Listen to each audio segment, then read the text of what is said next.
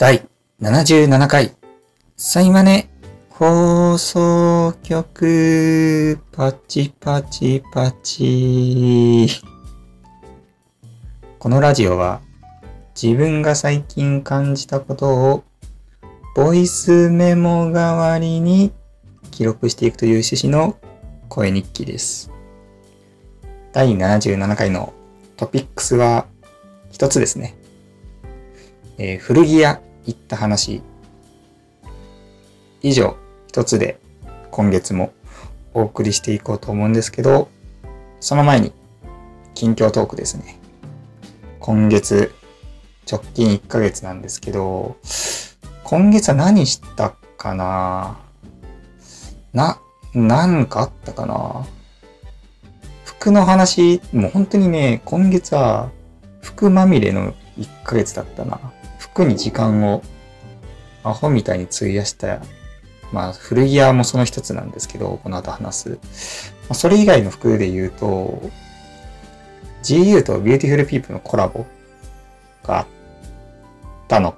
がでかいかな。なんかその、まあ、GU っていうみんな大好きなブランドと beautiful people っていう、えー、ブランドのコラボ商品が GU で販売されて、なんかもうめちゃくちゃ人気で、通販が1時、2時間ぐらいでも人気のやつが売り切れちゃったんですよね。で僕はん、僕もなんかすごい商品があって、販売日のお昼休みに仕事の合間を縫って自由に走ったら、なんとか帰ったんですよ。うん、結構やっぱ田舎っていうのもあって、住んでるところが。帰って、でも夜にはもう売り切れてて全部、どこの店舗も、通販も、すごい人気だなと思って変えてよかったなっていうのが、一つありましたね。うん。一番欲しいやつは買えなかったんですけど、まあ2番目3番目ぐらいに狙ってたやつは買えたので、あ、よかったよかったって感じでした。いや、本当に当日のお昼休みに行っても買えないって本当にすごいですよね。うん。こんな田舎の店舗で 都心とか、どうなってんだろうっていう。まあ、その分ね、やっぱ数が多いとかあると思うんですけど、都心の方は。にしたってねっていうところでね。うん。やっぱこの、こういうのよく思うんですけど、すぐ売り切れるとか。なんか、まあ、スイッチとかも、ニンテンドースイッチとかもよく品薄とかあったじゃないですか。こうやってやっぱ作れないんですかね、いっぱい。うん。まあ、作りすぎても売れなかったら在庫抱えちゃいますし、やっぱ同人作家を通ったことがある身としては、その気持ちはわかるんですけど でも1時間で売り切れるって相当だよなって、その、すごく思いますね。やっぱそういう、どういう、どういう事情でそうなってんだろうっていうのがめちゃくちゃ気になりますね。うん。っていうぐらいかな。他はなんか結構演奏会にお誘いいただいて行ったりとか、なんか、なんちゃらオーケストラ定期公演みたいなやつですね。うん。あれとかも、なんかまあアマチュアのオーケストラやってる人たちが定期的にホールで公演してたりとかするので、まあ結構知り合いが結構音楽関連の楽器やってる人が多くて、そういう演奏会にお誘い受ける機会が、まあ割とあるんですけど、僕。なんかあれも、なんか入場料無料とかなんですよね。もうでっかいホール貸し切って演奏してってみんなで練習したの発表するみたいな感じなんですけど、あれもお金取ら、取ればいいのにとか思うんですけど、どう、どう、どうなってんだろうっていう。最近結構ね、僕大人になってきて、なんかその、世の中の仕組みとか、金の巡りとか、そういうのなんか分かった気になってたんですけど、まだまだ分からないことがね、すごく多いなって、なんか最近痛感しますね。うん、なんかうぬぼれてたなっていうね。ちょっと生きてたなっていうふうにね、思いますね。やっぱ謙虚に生きるのがね、人間一番ですね。うん。という感じで、まあ、トピックスっていうか、まあ、近況とかも以上ぐらいにしましょうか。早めにトピックスに行きましょう。じゃあ、一つ目ですね。古着屋行った話。はい。えっ、ー、とね、陽気もね、暖かくなってきておりまして、皆さん、いかがお過ごしでしょうか？いや、もう、すっかり暖かくなったり、かといえば寒くなったりみたいな、まあ、桜も咲いて、春の陽気って感じなんですけど、やっぱり季節の変わり目ね、僕は春はあんまり好きじゃないんですけど、好きじゃないというか、夏が好きなんで、それ以外はそんなになんですけど、まあやっぱり季節の変わり目ってところは、どうしてもやっぱ心躍るんですよね、それでも。春がどうこうとか、そんな抜きにして。なので、やっぱりその、季節が変わるとやっぱ服装が変わるので、めちゃくちゃ気分が上がるというか、気持ちがね、やっぱ切り替わって、それが楽しいんですけど、まあ、そうなるとやっぱりね、服をね、買うようになるんですよ。うん。で、結構僕、冬ってやっぱ日本冬が長いと思うので、長らくその、服を買うっていうのを、衣替えをするっていう感覚を結構忘れるんですけど、冬になると。春になって思い出して、あ、そうそう、俺服好きだったんだっていうのをこうなんか、急に思い出すんですよね。うん。春、夏っていう、そこやっぱスパンが短い季節の移り変わりをこう2回経ていくことによって、服へのモチベーションっていうのがどんどん上がっていくんですよ。ボルテージ上がっていくんですね。で、冬で落ち着いて、みたいな感じで。なのでね、ちょっと服をね、めっちゃ買いたいんですよ。で、なんか、まあ、毎年似たような服着ても面白くないので、なんかやっと長い冬が終わったっていう気持ちもあって、ちょっとね、あんまり着ないタイプを着たいなって思うんですよね。あと、そうですね、もう、ちょっと服装も落ち着かせていこうかなっていう。昔はもう派手、派手、とにかくも派手だったら派手なほどいいみたいな、チェックにチェックをみたいな感じだったんですけど、まあちょっと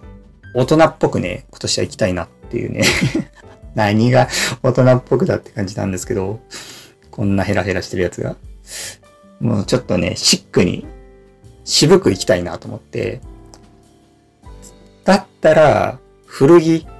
古着そろそろ行くんじゃねえか、行ってもいいんじゃねえかっていう風に、なんか僕の中でね、何かがこう目覚めたんですよ。うん。やっぱり、かっこいい、かっこいいんですよね、古着が。なんかそれも嬉しくて、古着がかっこよく見えてるようになった自分がちょっと嬉しいんですよね。やっぱりその中学生とか高校生の時って、なんかただのボロい服じゃんみたいな。しかも人が着たやつみたいな。あんまり着たくないなって、汚くないみたいな、すごいイメージだったんですけど、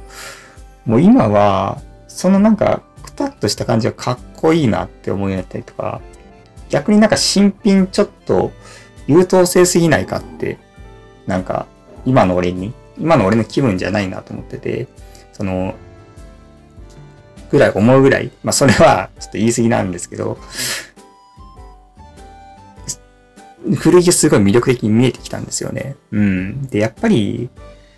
あと古着を着てる人たちって、ほんと楽しそうなんですよね。うん。まあ、本当に好きなんだろうなっていうのが分かって、めちゃくちゃオタクっぽい人が多いイメージで、うん、なんかそういうスタイル、そういうライフスタイルになんか憧れというのもあって、まあ、めちゃくちゃミーハーな理由で、理由な入り方なんですけど、まあちょっと古着が気になってると。実際、僕もなんか古着っていうのはあんま通ってこなかったので、これまで。うん。ちょっとね、見ようと思ったんですよね。それで、まあいろいろ調べて、うん。で、どこがいいかなと思って、やっぱ原宿なのかなとか、思いながら、原宿の店舗を調べて、結構何個か行ってみたんですよ。うん。でもやっぱり、古着ってめちゃくちゃ、なんでしょう。入りづらいイメージありません？結構地下で暗くて狭くてみたいな。で、やっぱその、めっちゃ怖いみたいなイメージ。語彙力なさすぎるんですけど。あって、いや、ちょっとそういうところは、そういう個人経営系の古着、ちょっと俺にはまだハードル高いなと思って誰かに連れてってもらうとかだったら入れるけど、一人でいきなりそういうお店ちょっと怖いな、ハードル高いな、喋りかけられたらどうしようって思うところがあって、まあ、まずはね、やっぱチェーン店的なね、ところを攻めようと思って、でも、すごいんですね、ほんと原宿って。その、めちゃくちゃ古着屋があって、チェーン店だけでも結構大型の7店舗ぐらいあったかな。なんか、同じ店が何個もあるんですよね。あの、コンビニかってぐらい。なんか、セブンイレブンの向かいにセブンイレブンあるみたいな感じで、なんか、フラミンゴってお店かなもうなんか3つぐらい、2つ3つ。あとシカゴってお店もなんか2つぐらいあったし、なんかそういう、まあ結構有名どころらしいんですけど、割と広くて、チェーン、チェーン展開してると思うんですよ、多分。わかん、あんま知らないですけど、店舗が何個かあるってことは、そういうことかなと思うんですけど、まあそういうとこだったら割と入りやすいし、まあ、店員さんもあんまり喋りかけてこないので、あ、行きやすいなと思って、まあ結構行ったんですけど、やっぱね、楽しいですね。めちゃくちゃ楽しい。し、なんか、結構古着の見方が、なんかね、変わってる自分にね、さ、やっぱまた気づくんですよ、そこで。さっきもう言った通り、まあなんか、古くて汚れているものじゃねえかっていう風なイメージを持ってて、持ってたのが、まあ最近かっこよく見えるようになったっていう話をさっきしたと思うんですけど、まあ、そんな感じで、主に値段部分とかも、中古品の割に高いな、みたいな イメージだったんですよ。でも今見ると、あれ？全然安くないみたいな。まあ大体普通のショップに売ってる価格と同じぐらいなんですけど、中古に関わらず同じぐらいなんですけど、全然なんか安いなっていうか、そのなんか審美眼が養われてる感覚があって、自分の昔と比べて。なんかね、めちゃくちゃ見るのが楽しくて、うん。で、やっぱ今、古着好きな人楽しそうって話をしたんですけど、あの、店員さんに喋りかけられなさそうな店舗を選んで行ってはいたんですけど、やっぱりね、喋りかけてくださる店員さんもいらっしゃるんですね。うん、例えばその店の中でポップアップをしてる人とかは結構積極的に、ここのコーナーは今大阪からここの店の系列のポップアップをここの区間でさせてもらってるんですよっていう、そういう特別なね、売り方をしてる方とかはやっぱ説明が必要なので、その説明をするために喋りかけられたりとかするんですね。でもバチバチピアスなのよ。顔中。めっちゃ怖いの。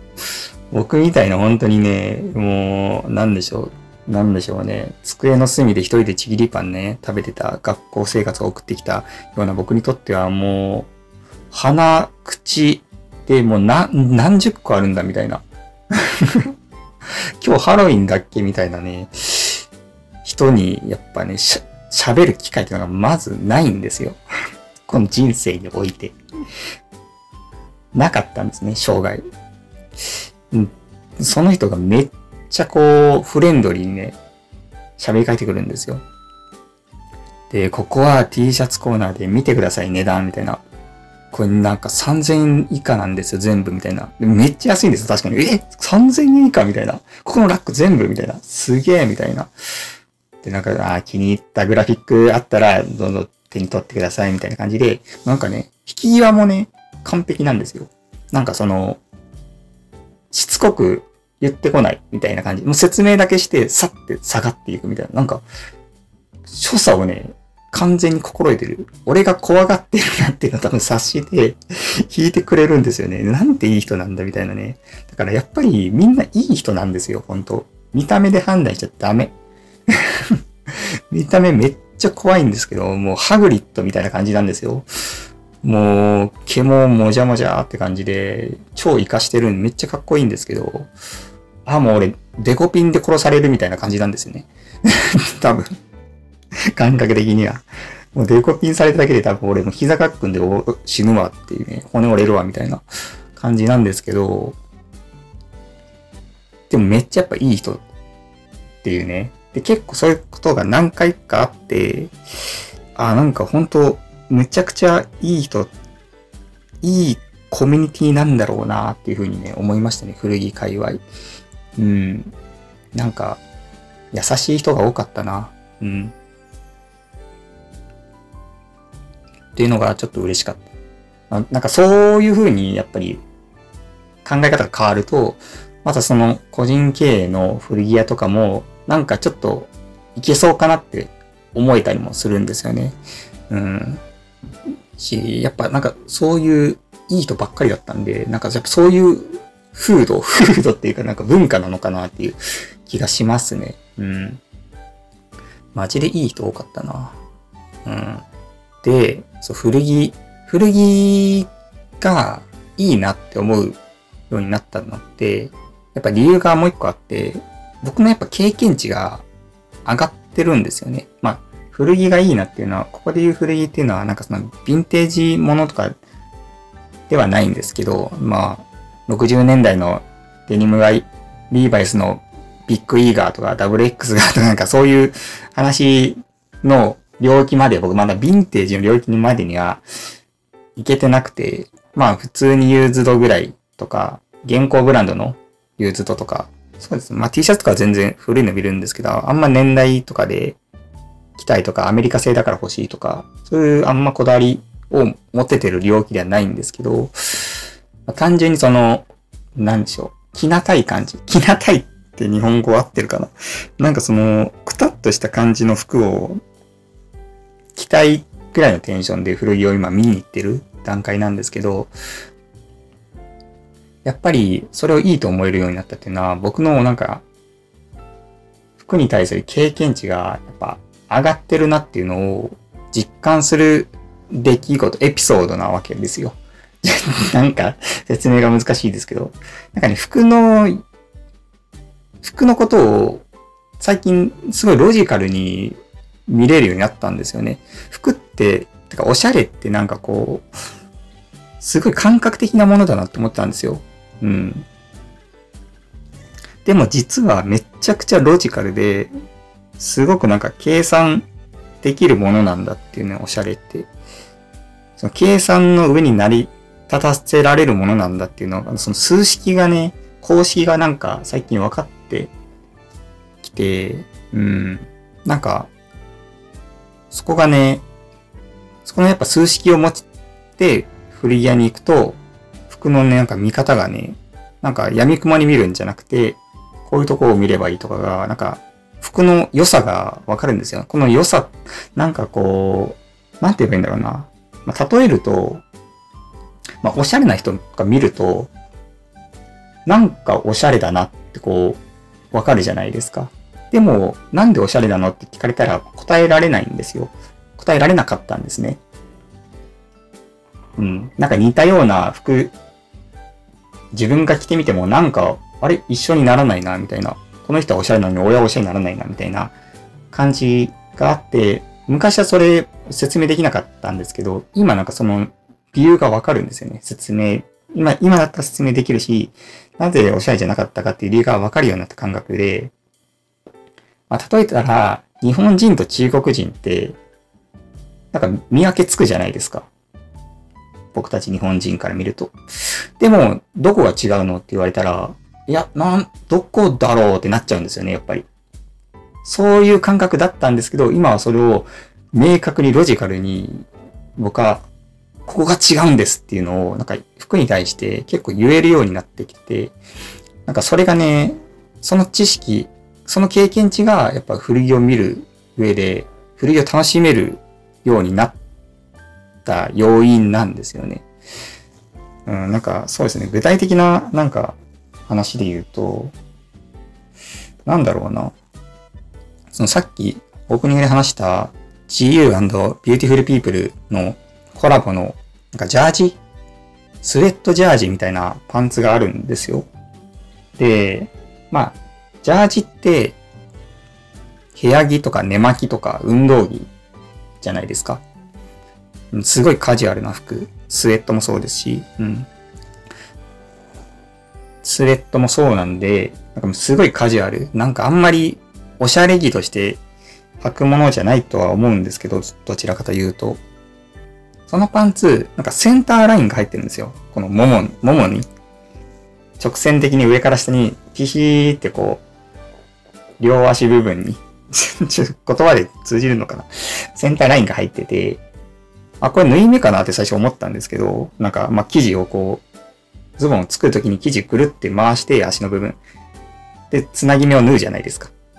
縫う必要があるので、その縫い目かなと思ったんですけど、いや、縫い目は横にあるんですよ、サイドに。足の部分のサイドに。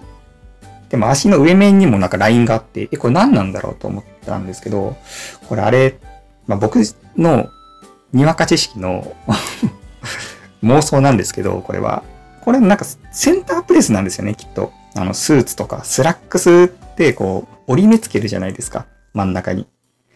ピシーって。で、それ、それがパキッとしてかっこいいみたいな。それを模してるんですよね。あの、スウェット、ジャージなのに。ジャージなのに、その、スーツの要素を取り入れてるっていうことだと思うんですよ。つまり、スーツってすごいスウェットとかの寝巻きとか部屋着とかの対極にある存在じゃないですか。一番ドレスコード、スーツって一番、ドレスコード一番上だと思うんですけど、その要素を真反対のスウェットとかに入れてるんですよ。それによって、ちょっとなんか上品になるんですよね。そのスウェットパンツが。だから、本来なんかめちゃくちゃ部屋着感があるはずの素材感なのに、なんか外に着ててもなんか違和感ない。おしゃれ着として通用するようなアイテムになってるように、そう思うんですよね。そういう、なんか、多分、そういうのを狙って、世の中のデザイさデザイナーさんはやってるんだと思うんですけど、なんかそういうのになんか気づけるようになったんですよね、僕が。そういうのが分かると、なんか古着とか、まあ古着に限らずなんですけど、古着を見た時とかに、あ、ここはこうだからいいねとか、それに今は、その、デザイン、今言ったそのセンタープレスが、スラッえー、スウェットなのにセンタープレスがあるっていう話は、現代の服ですから、まあ、かっこよく見せるためのデザインだと思うんですけど、ここでやっぱ古着はそうじゃなくて、むちゃくちゃ機能性を追求してるんですよね、昔の服って。そこが本当にめちゃくちゃ面白い。なんか、機能的なんですよ、昔の服って。なんかそのかっこいいからこういうデザインになってるとかじゃなくて、理由があってデザインになってることが多いんですよね。なんか例えば、なんかワークパンツとかってなんか横になんかタグみたいな引っ掛ける ループがついてるんですけど、なんやこれみたいな。まあでもかっこいいからいいやってずっと思ってたんですけど、そこはなんかハンマーを実は引っ掛けるための輪っかになってるとか、まあその現代人、ハンマー引っ掛けないじゃないですか。街遊びに行くときに、足に引っ掛けないんですけど、まずその名残が今残ってるだけでなんですけど、今は。その服のルーツがなんかね、分かってくるんですよね。じゃ細かいとこを見るようになったので。とかなんだろうな。あと、まあ、ポケットも、なんか、フラップポケットってあるじゃないですか。なんか、この、なんだろう、蓋がついてる。ボタンを開けて、なんか、なんか被さってて布がちょっと短い布がポケットに。それをパカって開けて、ポケットになってるみたいな。こんな、俺、これなんかね、よくわかんなかったんですよ、これ。まあ、かっこいいけど、取り出しにくくね？みたいな。なんかずっと思ってたんですけど、まあ、これはなんか雨が入らないように、そうなってるとか、そういうやっぱ、ちゃんと理由があるんですよね。一個一個、アイテムの一個一個に。うん、そのスーツのボタンとか、カフスの袖のボタンとか何やねんこの飾りとか思ってたんですけど、それとかもちゃんと理由があったりして、なんかそういうのが紐解けてくるんですよ。うん。で、そういう要素が古着はめちゃくちゃ残ってて、ディティールが。そういうのも面白いんですよね。うん。で、多分もっとヴィンテージとかになっていくと、さらにもっともっとね、あるんでしょうね、そういうの。うん。話を軽く聞いたぐらいの知識なんですけど、やっぱヴィンテージって、その、まあ、黎明期というか、アップデートを何回もやっぱ繰り返してる時期なので、なんか本当に1年間しか売ってない、1年間しか採用されてないディティールとかがいっぱいあって、多分ね、そういうのを見ていくと、めちゃくちゃ歴史が知れて面白いと思うんですよね。そうやって沼にはまっていくんだろうなっていうのが、なんとなくね、片足突っ込んでみて分かったんですけど、うん、まあ僕はまだね、つま先ちょんしたぐらいなんで、沼に。うん。そこまでは行ってないんですけど、うん。むちゃくちゃ面白そうだなっていう気はしてますね。うん。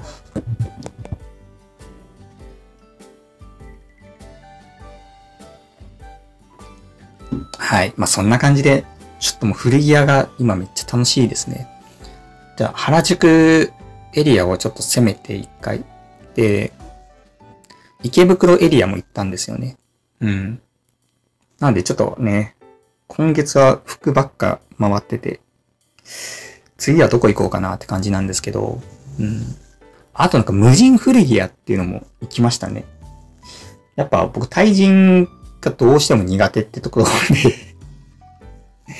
そう、無人古着屋があるらしいと、そんな中で。なんか、セルフで買う古着屋があるってことで、まあ、行ってみたんですけど、あんまりなんか、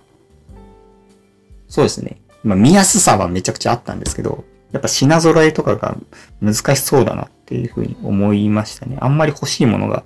なかったので、うん。なんか好みのね、無人古着屋見つけれたらいいんですけど、結構全国にあるのかな東京にもたくさんあるんですけど、結構バラバラなんですよね、位置が。うん、なので、なかなかね、行ける機会がないんですけど、近くを通った際とかは、ちょっと寄ってみようかなっていうふうに思ってますね。たまにいいのがあったりするらしいので、こまめに行けたら行きたいなって思ってます。じゃあ、古着屋に行った話はこのぐらいにして、続いてエンディングです。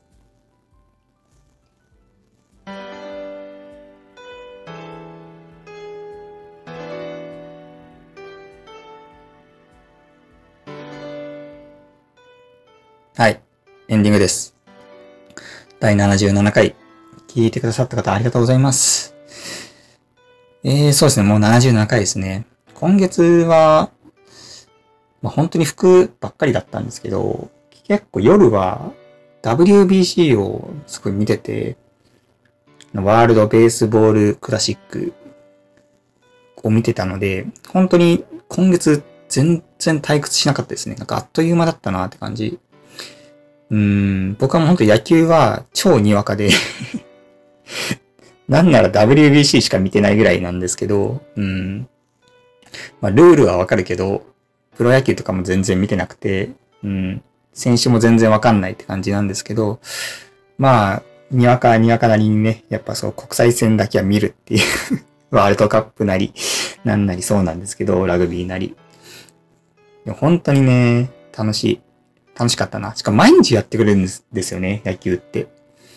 うん、大丈夫なんかなって思うんですけど、毎日やってて。まあ、サッカーみたいに走りっぱなしじゃないから、そう、だから毎日行けんのかなっていう風に思ったりもするんですけど、にしたってでも過酷でしょとか、ピッチャーとか特に。うん、てか野球ってスポーツ、ピッチャーの負担やばすぎません？い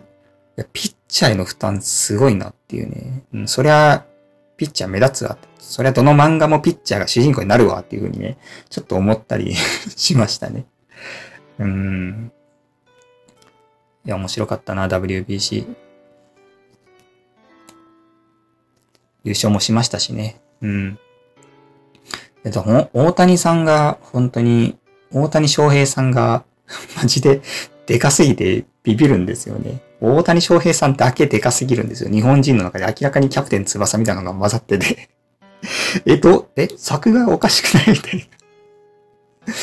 人が、巨人、巨人が人に混じってて、マジですごいし、大谷さんがバッターボックス立つと、客席は全員スマホ構えると思いきや、ベンチ側もスマホ構えてたりとかしてて。な、なんなんみたいな。すごいな。ヒーローすぎないっていう風に、ちょっと思って、なんかもう、格が違うなっていうのが、一人だけあって、そこがね、にわか的にはやっぱり面白かったですね。やっぱにわかってそういう人に対してやっぱファンになるというか、うん、なんか、プレイとか、こういう技がすごいっていうのはちょっとわからないので、素人だと。そういうミーハーな部分にばっかりやっぱ見ちゃうんですけど、そんなね、ミーハーな部分もしっかり楽しめる ような絵作りというかね、になってたかなって思います、本当だって、誰がバッターボックスで立ってても、なぜか大谷さんが映るんですよね 打ったーってやった瞬間、カメラが大谷さんにパンするんですよ。スイッチングされるんですよ。大谷さんのリアクションに変わるんですよ。カメラ、中継画面が。いや、確かに見たいけど、めちゃくちゃにわかへのリーズ分かってるなって思うけど、野球ファンからしたら不服だろうなっていうふうに思いましたね。今のそのプロ野球ファンからしたら、もっと他にもいい選手いっぱいいるのにそっちを映してくれよみたいなね。今、源田さんの見せ場でしょって時に大谷さんに映るんで、やっぱりカメラが。にわか的には楽しかったけど、野球ファン的にはね、うん。不満の部分も多かったんじゃないかなとか、ちょっとハラハラしながら僕は見てました。はい。にわかの僕はめちゃくちゃ楽しみました、はい。というわけで、第77回はこのぐらいにしたいかなと思います。ちょっとね、服の話がいっぱいできて僕は楽しかったです。服、服友達がいないので こんなところでね、壁に向かって一人で話すこと、機会しかないので、はい、楽しかったですね。うん。まあ、本当にね、プロ、プロが聞いたらね、鼻で笑うような話だと思うんですけど、まあ、僕は僕なりに楽しんでいきたいなって思います。というわけで、えっ、ー、と、聞いてくださった方、ありがとうございました。では、良いお年を。